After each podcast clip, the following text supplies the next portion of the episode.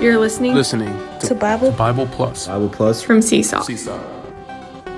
Bible Plus is a podcast featuring short, daily discussions of every chapter in the New Testament. Bible Plus is designed to increase Bible reading, understanding, and enjoyment. Get more out of the Bible. Hi, everyone. Welcome to another episode of Bible Plus. Uh, today we are in Matthew chapter 9, and there is uh, a lot going on in this chapter, but today I want to focus on Jesus Himself. Um, in this chapter, Christ is revealed to us in many different aspects of who he is. And so we really, throughout this podcast and throughout this chapter, just like with the whole Bible, we want to see Christ. So, maybe just to give a brief overview of this chapter as a whole, um, in verses 1 through 8, we have Christ, who is the kingly Savior, which is revealed throughout the whole book of Matthew, but particularly in verses 1 through 8, we see him as the kingly Savior with authority to forgive sins. And then moving on to verses 9 through 13, we see him as uh, our physician. We'll, we'll also see him in verses 14 through 17 as our bridegroom, the unfolded cloth,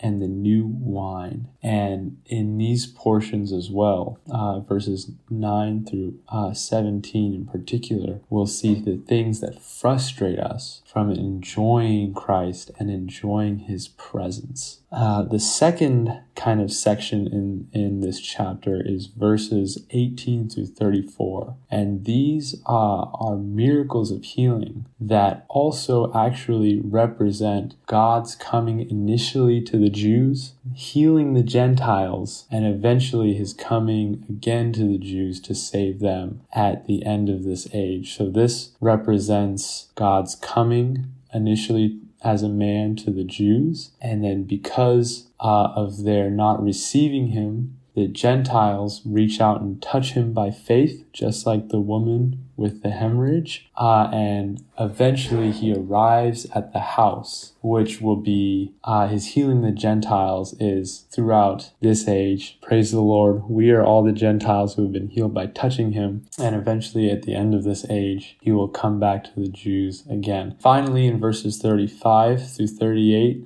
we see a principle that when God wants to accomplish his purpose, he needs us, his people, to pray to him concerning his purpose. Then he will answer our prayer that will accomplish or that will, um, and through our prayer, he will accomplish what he wanted to do initially. So that's just a brief overview of the chapter. And like I said, now, now um, I want to focus in on Jesus himself, uh, particularly in verses 9 through 17. So in verse 9, we have Jesus passing uh, passing by a tax office and calling Matthew. And the tax collectors were very unpopular people uh, in this time. They were not well respected. But the Lord called someone as he's passing by this tax office. And then in the very next verse, we see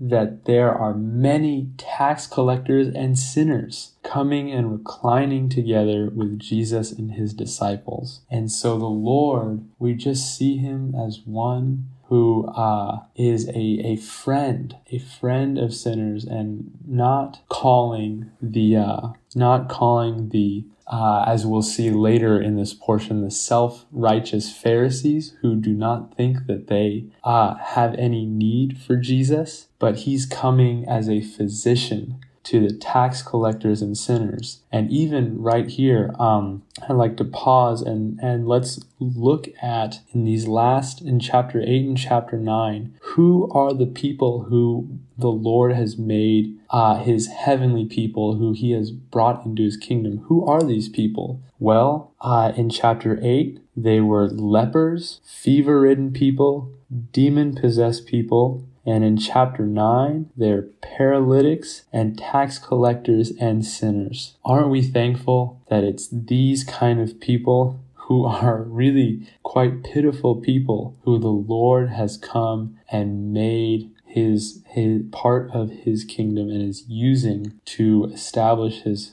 heavenly kingdom here on the earth. And this points us to Christ as our physician. He is not ministering as a judge to condemn us because none of us would pass that, but as a physician, he is ministering according to grace to heal, recover, enliven, and save people. This is what the Lord is doing for us. He's healing us, He's recovering us, enlivening us, and saving us. And uh, we also see in verse 11 with the Pharisees. The Pharisees were not enjoying the presence of Jesus like these, these other people who, who we just mentioned. And why is this? It's because of their self righteousness. The Lord says in verse 13, He didn't come to call the righteous but sinners. And we know from Romans that there is none righteous, not even one. So, this righteousness that the Pharisees possessed must have been their self righteousness. And because of their self righteousness, they didn't uh, they didn't think that they needed the Lord. And so this shows us a principle. If we are self-righteous, we will miss grace and we will miss the Lord Jesus' presence. Anyway, we we love the Lord. We want to be in his presence. We want to enjoy his grace. And so we don't want to be these self-righteous people who feel that we don't at any point in our Christian life, we do not want to feel like we don't need Jesus. Uh, and if we do feel that way, it's okay. We can just repent and tell the Lord, Lord, I don't want to be self righteous. Forgive me for being self righteous. I want to enjoy your presence and enjoy your grace. Um, now let's come to verse 14, verses 14 through 17. And we also see the disciples of John who come to Jesus. And, and in verse 14, they ask him, Why do we and the Pharisees fast much, but your disciples do not fast? And I love the Lord's answer in verse 14 because their question, uh, it's a little bit uh, according to doctrine. You know, should we fast? Should we not be fasting? But the Lord doesn't answer them with a doctrine. He answers them with a person. And he answers them by drawing their attention to himself as the bridegroom. And so this shows us another principle that as believers who aspire to be the kingdom people who we saw in chapters 5 through 7, our living and our walk uh, should be directed only by this person and by his presence. Um, why so why weren't the disciples of John enjoying enjoying Jesus' presence? Well, we can see from verses 16 and 17 uh, the the answer to this question that Christ he's the unfulled cloth and he's the new wine and based on the this is kind of his continuation of his answer to why the his disciples aren't fasting. And so this the new wine and the unfulled cloth is in contrast to the old garment and the old wine skins. And so, what these represent, the old wine skins and the old garment, these represent uh, religious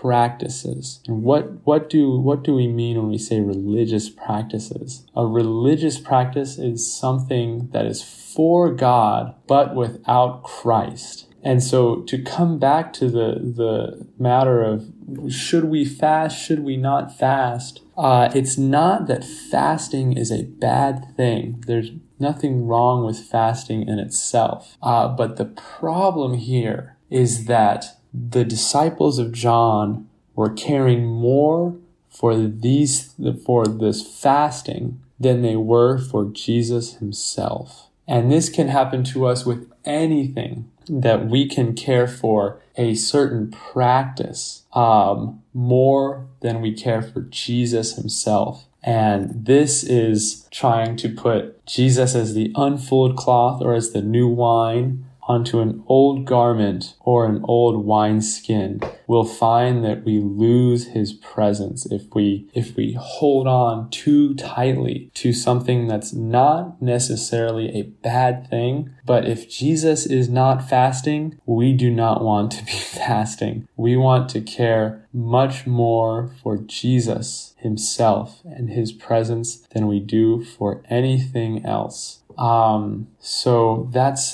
that's it for today. Thank you guys for listening. Um, and just to conclude, I always enjoy when when brothers are sharing that they they give a little prayer, that a short prayer we can pray. So uh, just a short prayer, maybe you can pray after this podcast is Lord Jesus, I want to care about you more than I care about anything else. Lord, don't let anything frustrate me from enjoying your presence. Hallelujah.